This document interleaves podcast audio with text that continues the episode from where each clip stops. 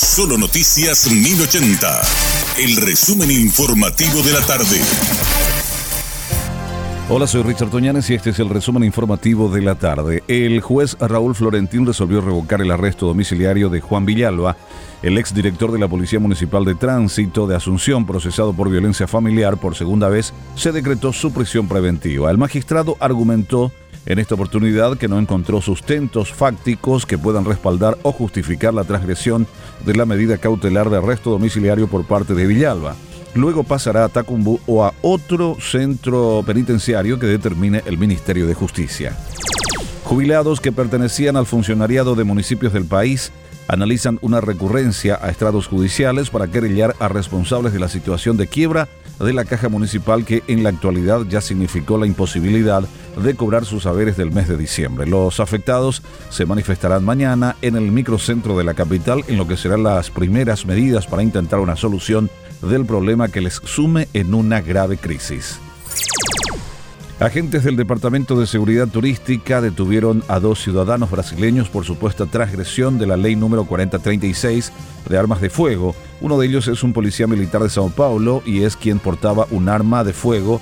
El procedimiento fue sobre la calle Carlos Antonio López, casi Adrián Jara del microcentro de Ciudad del Este. Los detenidos son Robson Rogerio Jorge, de 33 años de edad, policía militar del Brasil, y Rodrigo Batista de Oliveira.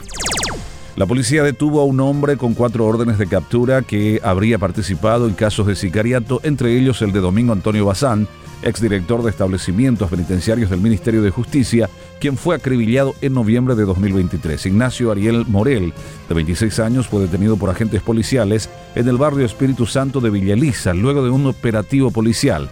También se lo vincula con diversos delitos en el Villaú, incluyendo un enfrentamiento policial en caso de sicariato y un megavigeo en Juguañandú, en el departamento de Concepción.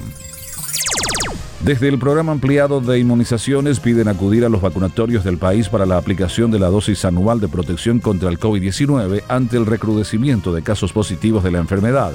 Aclararon que un lote de 69.000 biológicos fueron retirados debido a que ya feneció el tiempo de almacenamiento y la cadena de frío, en tanto otras 90.000 dosis serán desechadas por la misma razón en los próximos días. El presidente de Ecuador, Daniel Novoa, se pronunció sobre los últimos actos violentos suscitados en el país. El mandatario que lleva menos de dos meses en el poder aseguró que el gobierno está combatiendo el narcoterrorismo y señaló que no cederá ante los criminales a quienes tildó de terroristas.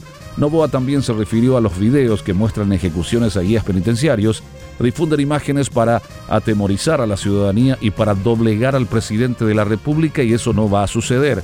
Me solidarizo con las familias, estamos en un estado de guerra y no podemos ceder, expresó el mandatario. Este fue nuestro resumen informativo, te esperamos en una próxima entrega. La información del día aquí, en Solo Noticias 1080.